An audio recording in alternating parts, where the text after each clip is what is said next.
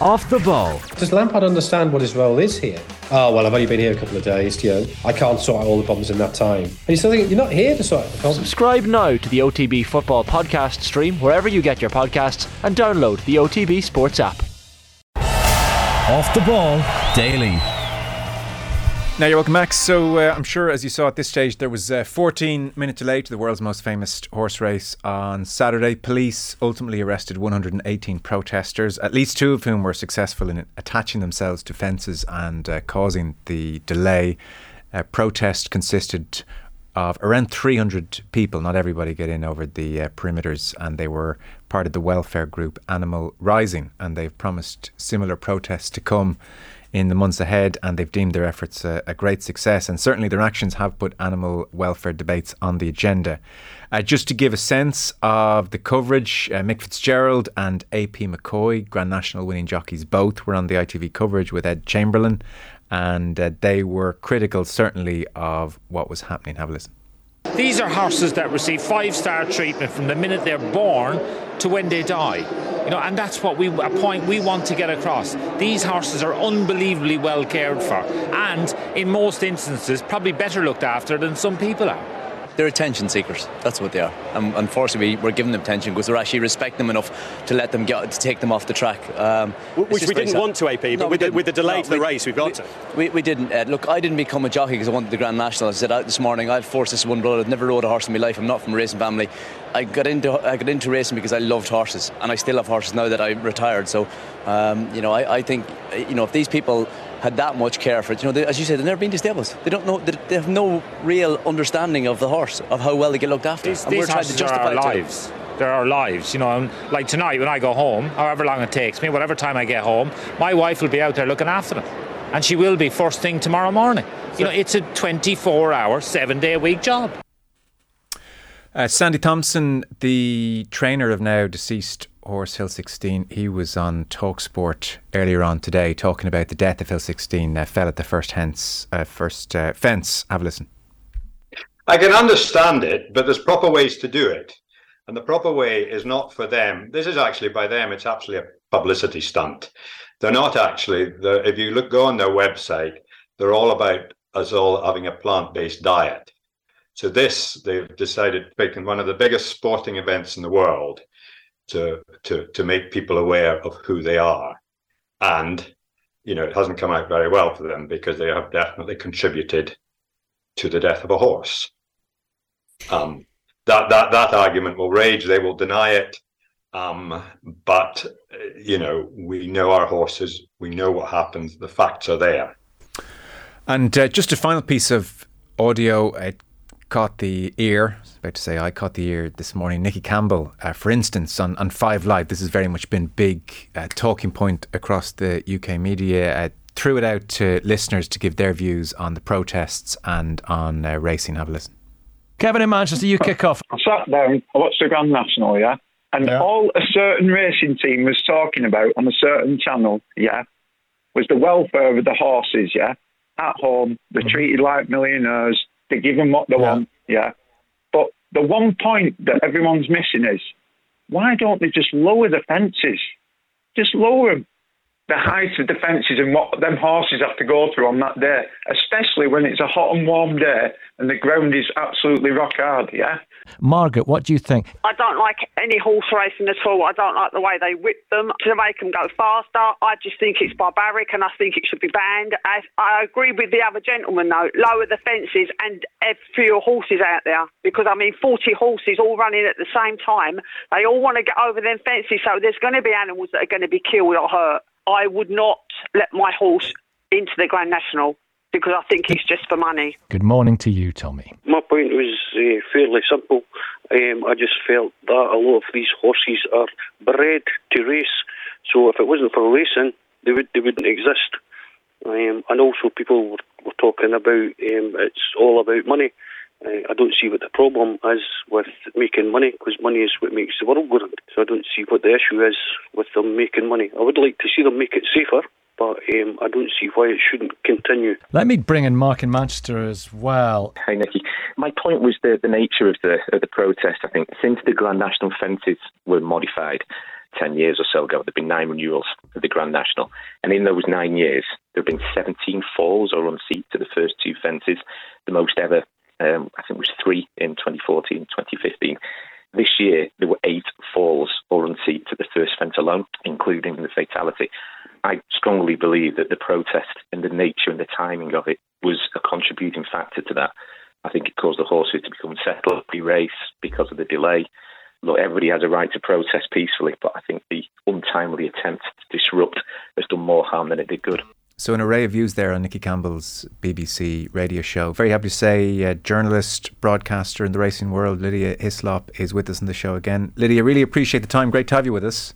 Thank you. Thank you for inviting me. Can I just make a point about Animal Rising to start off? Please. They're an animal rights organisation as opposed to an animal welfare organisation. And I do think that is relevant purely in terms of what their end game regarding animals and humans' relationship with them is.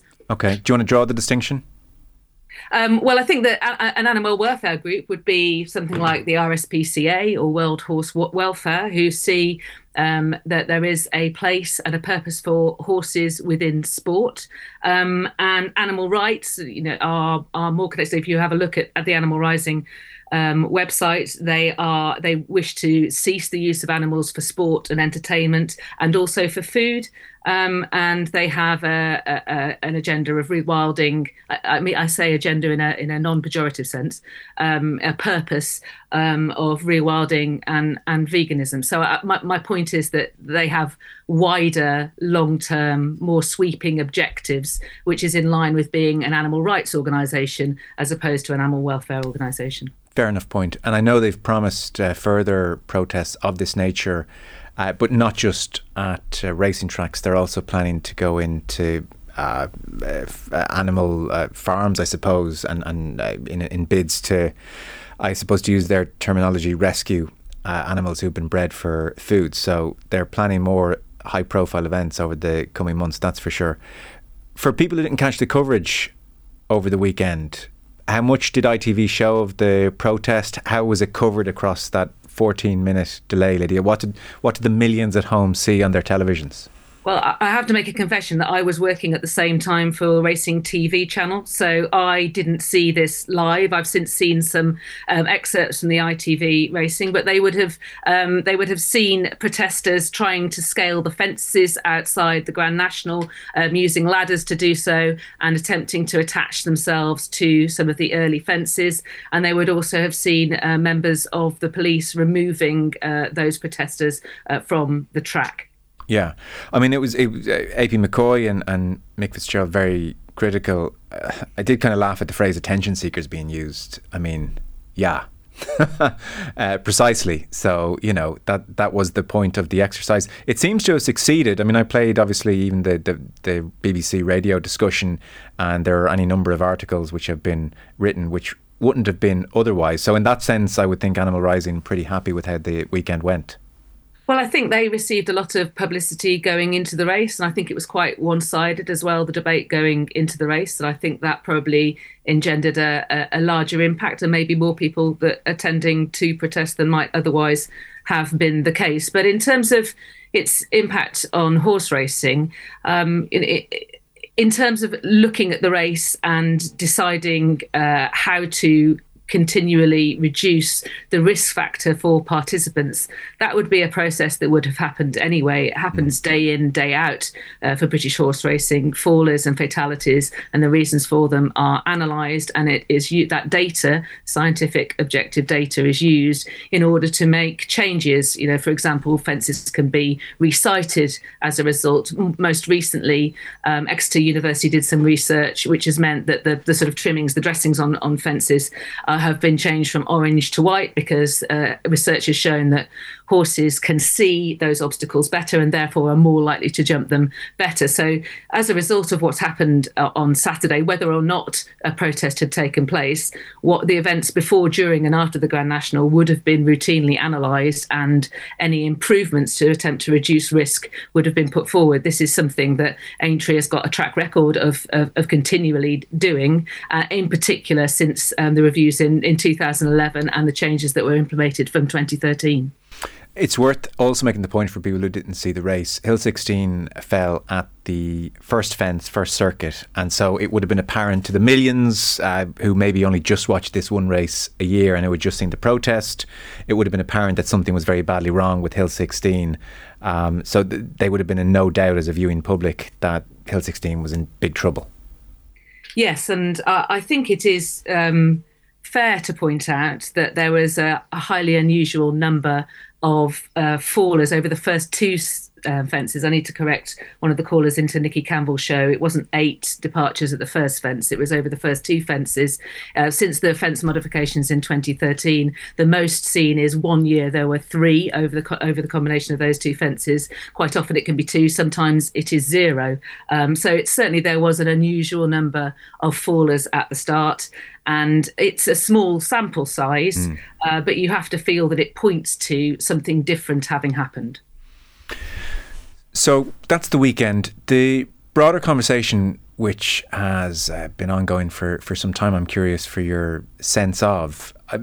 It would be my feeling that the anti-horse racing lobby is, well, if not bigger, certainly louder in the UK and has been for a number of years. And I would have detected, again, it's just almost anecdotal as much as anything, but even on ITV's Cheltenham coverage around the Gold Cup, there was a faller. Ultimately, everything turned out to be well, but the palpable relief I felt, you know, on Ed Chamberlain's behalf and all of the commentary team's behalf, and just a general sense of nervousness on their part, and there were various pieces across the week to show what, you know, the welfare of horses and how well horses were being looked after. It struck me as a sport, feeling the pressure and feeling under threat, Lydia. So be curious for your sense of where horse racing is in the UK in 2023. Well, in terms of, you know, relief where injury hasn't taken place, I think, again, that's a day in, day out feeling from people who are lovers of the sport and participants in the sport.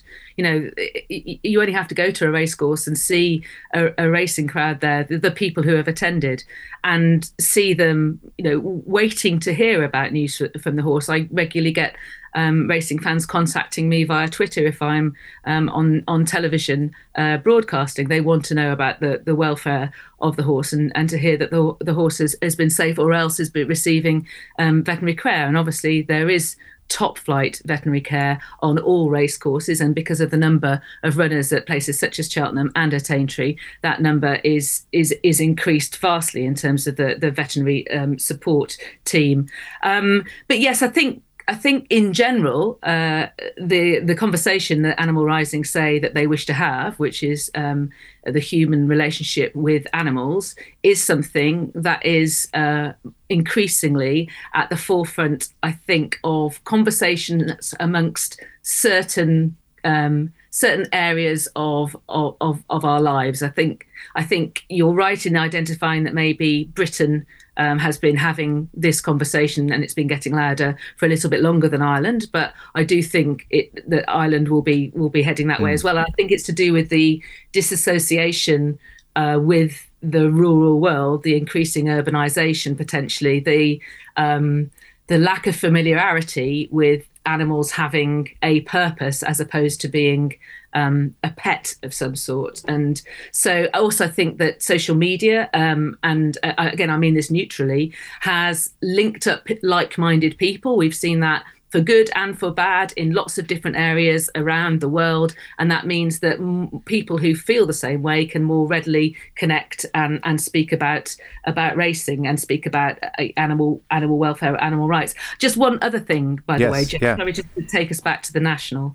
But again, a caller mentioned lowering the fences, 2 callers did, and rock hard ground. Well, I mean, it wasn't rock hard ground. The water is, the ground is irrigated at a to make sure that it is on the softer side of good, and that is a specific intention by Aintree to ensure that it slows the horses down, and you know that there is an increased risk the quicker the ground is. And for a long period of time now, as long as I can virtually remember, horse racing, particularly jump racing, has looked to take place on ground that is on the soft side, again as a factor in order to reduce the risk of injury. And in terms of lowering the fences, I'm afraid afraid that that would actually have the opposite effect. If you imagine yourself running over a series of obstacles, the bigger the obstacle is, the more you would have to slow down in order to negotiate it. And if you actually went quicker, that would be a risk of greater. I mean, the scientific data shows that in terms of horse racing,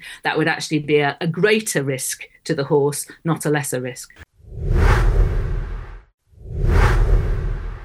So, I mean, listening to you, and it's a very fair outlining of racing's very sincere, I think, efforts to make the sport safer for the horses. There is probably just ultimately a pinch point whereby there's very little more that can be done and horses will still die. And you got to the nub of the argument, perhaps, when you said that they are work animals as opposed to pets.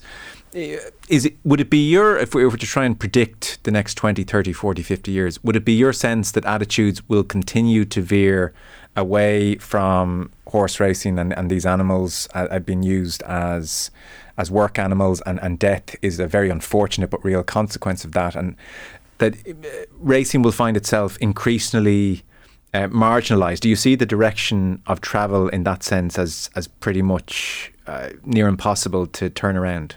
No, I don't, because I feel that there is a positive message to impart, and I don't feel that this has been done strongly and strategically enough by horse racing. You know, on average, there are about 90,000 runners per year in British horse racing, and 99.8% of them complete without fatality, you know, race without any kind of anything like that happening to them. And these are horses, you heard Sir AP McCoy and Mick Fitzgerald talking about the level of care. This is often seen as some kind of cliche, but it's not. These are elite animals, elite athletes, and like humans would, they receive that level of specialist care, specialist exercise. It means that they are particularly well. They are very, very well looked after. And, you know, if we look at animals in the world and those that are very well cared for and those that are neglected and living miserably, it's not the horses that are bred for the task of racing, who are looked after by the sport, because, I mean, the sport needs them to be happy, healthy horses, because that's the fundament of the sport. If you compare, these are horses that are animals that are well cared for. At the other end, it is daily neglect, often through a lack of money or circumstances whereby an animal slips through the net. That is the area that I think that people who are really genuinely interested in animal welfare should be focused upon. And I think there's a lot more that connects people who are concerned about animals and the racing industry than perhaps many of the protesters think, because, you know, in horse racing, you would not want suffering. Life is the important thing. And these 99.8% of runners every year live happy, healthy, well tended for lives. And that is where I think we should be focused on. And then at the same time, you say it's impossible to reduce risk entirely. Well, there are some things that further things that can be done. I mean, that introduction of the white trimmings, as I mentioned, to the hurdles and fences, that was just something that came forward from the Horse Welfare Board, which is an independently chaired body that look into how risk and can be improved in horse racing,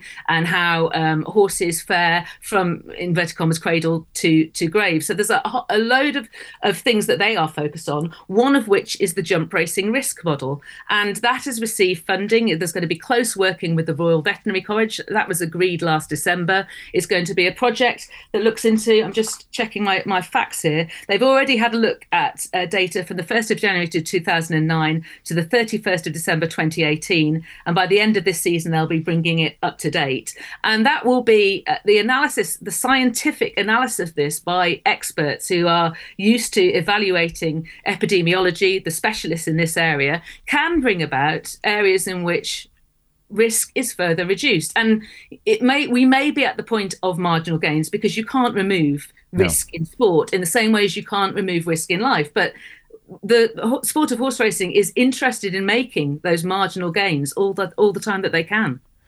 Where, in your opinion, is the industry when it comes to horses that are no longer competitive and their treatment of those horses? I think that we could, that can be improved. I think it has been improved a great deal. Traceability has improved quite a bit in recent years. The problem comes when a horse immediately retires and then may move from person to person to person. But I think that is an area that horse racing needs to focus on. I commend it for the work that it has done, the improvements that it's made. I mean, for example, there was something of a myth that racehorses couldn't be, retrained to be eventers or show jumpers or dressage horses or even happy hackers because they were just too high metal to be able to do that. Well, that myth has very much been dispelled by retraining of racehorses. In fact, it's quite the opposite because racehorses are such in good health, are such good athletes and are used to being trained. They're actually really good candidates for a second life, a second career. And what, maybe it's not possible to answer, Lydia, but if anyone knows, you would. What percentage of thoroughbred competitive horses do get a good second life, and what percentage either fall into neglect or are simply just taken to the knacker's yard, to be blunt about it? I don't know. I think that this is an area which can be improved. It has been improved by the microchipping of horses, right, so they are more easily to be traceable. But that is not a foolproof thing at all. So again, I would say that this is an area that the sport needs to concentrate its funding and concentrate its ideas in, and I'm encouraged to do so because again, in the 5-year strategy put forward by the Horse Welfare Board, A Life Well Lived, it specifically has elements where it talks about traceability, it talks about thoroughbred welfare database, it talks about aftercare and training and education. There are specific 5-year plans to ensure that horse racing improves in these areas, and they are already underway. And I would urge the industry to redouble its efforts in those areas and to make sure that it's appropriately funded. Yes, because as a final thought, even it's funny, in The Guardian, one of the Animal Rising spokespeople, Alex Lockwood, wrote a piece. And as you say, they are an animal rights group. So he is every bit as concerned with the 1.2 billion animals which are bred and killed for food purposes as he is with racing. Now, and yet you put that next to the callers we heard on BBC. I don't know what percentage of them go and buy their chicken and their meat in the local shop. I dare say quite a few do and will continue to do so because even though in their heart of hearts they probably know the treatment of those animals hasn't always been pristine, they quite like their grub and they're going to keep doing that. Whereas horse racing, it will cost nothing for them for that to be banned, and maybe they feel better about it, and it's so emotive, and they see the horse dying on their television screens. This is the great fight that horse racing has on its hands. Yeah, and yet there is no comparison with that, is there? I mean, not in numerical terms, no. You can't make an argument for the benefit of the animal about the meat industry. And sorry, I'm not saying there isn't a hypocrisy at the heart of it, but it's just... No, I know you're not. It's a reality that I think is there for horse racing, and it will always be there. I understand fully what you're saying, and I think it's a fair point. But I suppose you just have to point the reason of the argument. I mean, the best thing that the meat industry can say is that the animal involved has a good, albeit short, life. That's the best case scenario, isn't it?